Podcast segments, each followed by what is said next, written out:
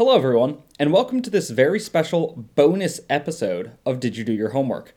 I'm your host, Pete, uh, and this episode is a little bit different. It's, uh, like I said at the top, it's our Oscar preview episode, but really all it is is Martha and I were talking before uh, our last episode, the one about fairy tales. If you haven't heard that, please go ahead and check it out.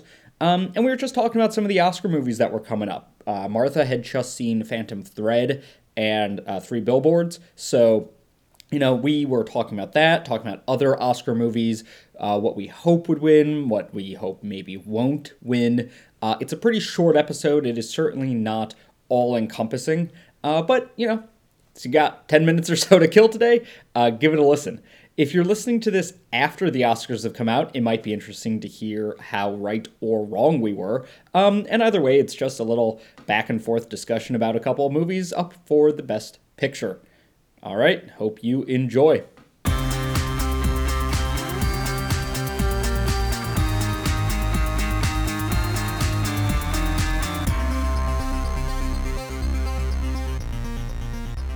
Was the first day of the AMC Oscar marathon Saturdays. I saw that you were checking some of those out.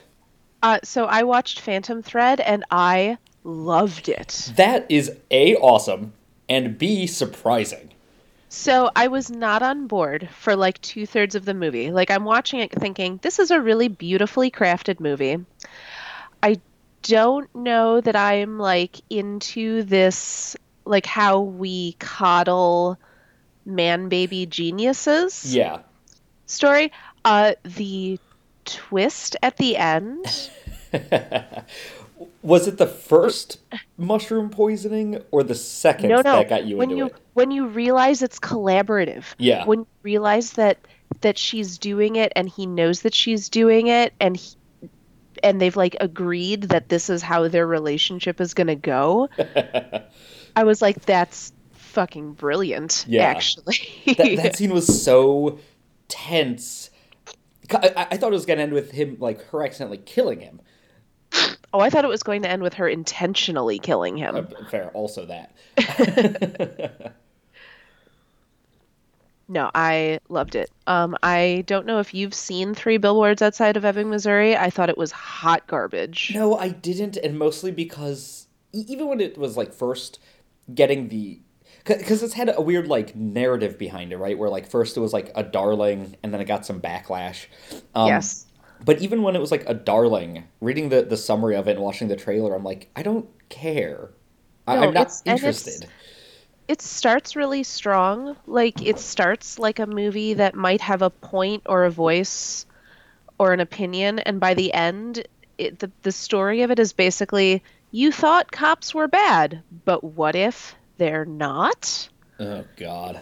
Yeah. Th- that is the story we should be telling in 2018. Well, and like the one sort of definitive character arc that happens in the movie is not earned and not yeah. Uh huh. Like Sam Rockwell is playing a viciously terrible racist cop and by the end you're supposed to like feel like his arc I guess is a supposed to be a redemptive arc but by the end it's like no he's still disgusting and racist like Ugh. you haven't done anything to prove that he's not. And also by the end, Frances McDormand has descended into just like a parody of her character and is no longer sympathetic. And it was, I I'm gonna be mad about it for a while. I think That's fair, especially like with with actors of that caliber. She's It's really they're disappointing, All so, they're all so good. and given like and- nothing to do. they're given bullshit.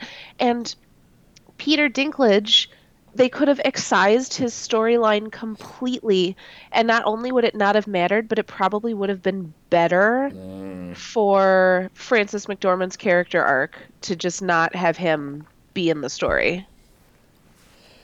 Yeah, that's uh, frustrating, and also only reaffirms my uh, opinion and, and choice to not see that movie.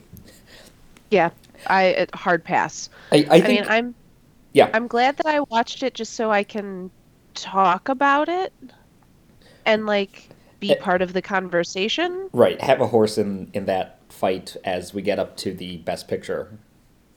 But yeah, if you're on the fence about it, I'd say skip it. I, I wasn't really on the fence about it because from the get go I was like, meh, hard Oh, pass. then yeah, doubly. Yeah. So don't. I, I think that and The Darkest Hour are the only two best pictures I haven't seen. And like I would I would totally see Darkest Hour, but I feel like I don't need to see it in a theater and pay ten dollars for the privilege to see it. Uh, I'm I'm gonna see it next Saturday, so Mm-hmm. Well, I'll let you know. Because you have those awesome like movie pass things. Yeah, so yesterday I saw um, Phantom Thread, Lady Bird, and Three Billboards, and then Th- that sounds both Saturday- great and exhausting. oh, it was fun. We we skipped The Shape of Water because I'd already seen it, and my parents had to leave. Mhm. Um, next Saturday it's Call Me by Your Name, Dunkirk, The Darkest Hour, and then I will have to leave before The Post and Get Out. Oh, I guess I, I haven't seen Call Me by Your Name yet either. It's supposed to be very good. Yeah, like I, I would totally I go mean, see it. Yeah. But yeah, I the so at the end, the only Best Picture nom I will not have seen will be uh, The Post. Nice. there's like what nine this year, so that's a that's a uh, respectable view It's list. pretty good. Yeah, it's a pretty good ratio.